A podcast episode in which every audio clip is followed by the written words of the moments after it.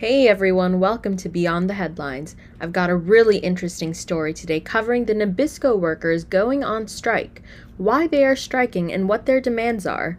So stick around as we go beyond the headline.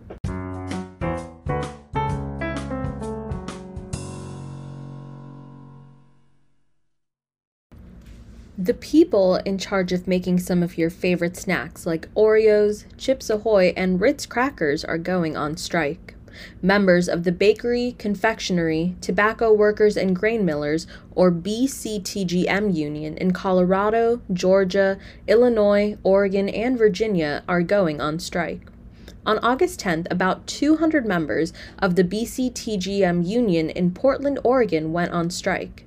Nabisco factory workers in Chicago, Illinois, Aurora, Colorado, and Richmond, Virginia soon went on strike after that. With a series of issues ranging from their working conditions to their retirement funds, here are the facts. The Alternate Work Schedule, or AWS, is the new work schedule implemented by Mondelez International, who owns Nabisco. The previous scheduling system had one shift being 8 hours, and if you worked any more than 8 hours, you would be getting overtime pay. Now, one shift is considered 12 hours and the pay is staying the same with no overtime and a shorter work week.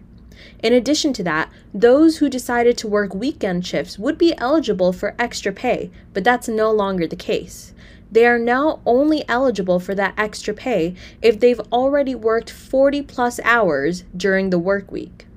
In addition to the grueling work schedule factory, Workers have reported not having a nurse on staff during night shifts and not having any water fountains in a factory that can reach 110 degrees Fahrenheit because of the ovens they use to bake all of the products. In addition to that, the retirement fund has been called into question.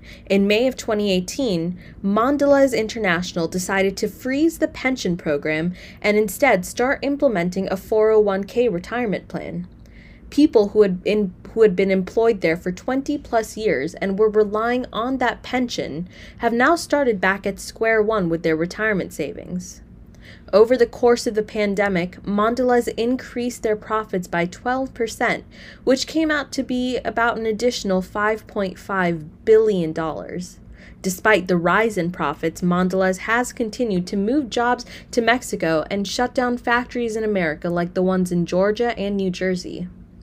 Workers in Mexico are making 97 cents an hour, and American workers know that they can't compete with the low costs and the amount of money that Mondelez is saving moving jobs there. Per the statement Mondelez released on the strikes, their goal has been and continues to be negotiate, negotiating in good faith. The union asks that consumers boycott all Nabisco products until they are back at work and when they are back at work to read the labels and only buy those products that have been made in America.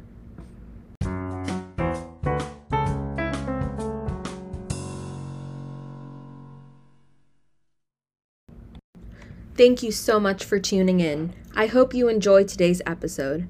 This was a shorter version of longer episodes that are coming up in the future, so please stay tuned for that. I will see you again next Sunday when we go beyond the headlines. Until then, take care.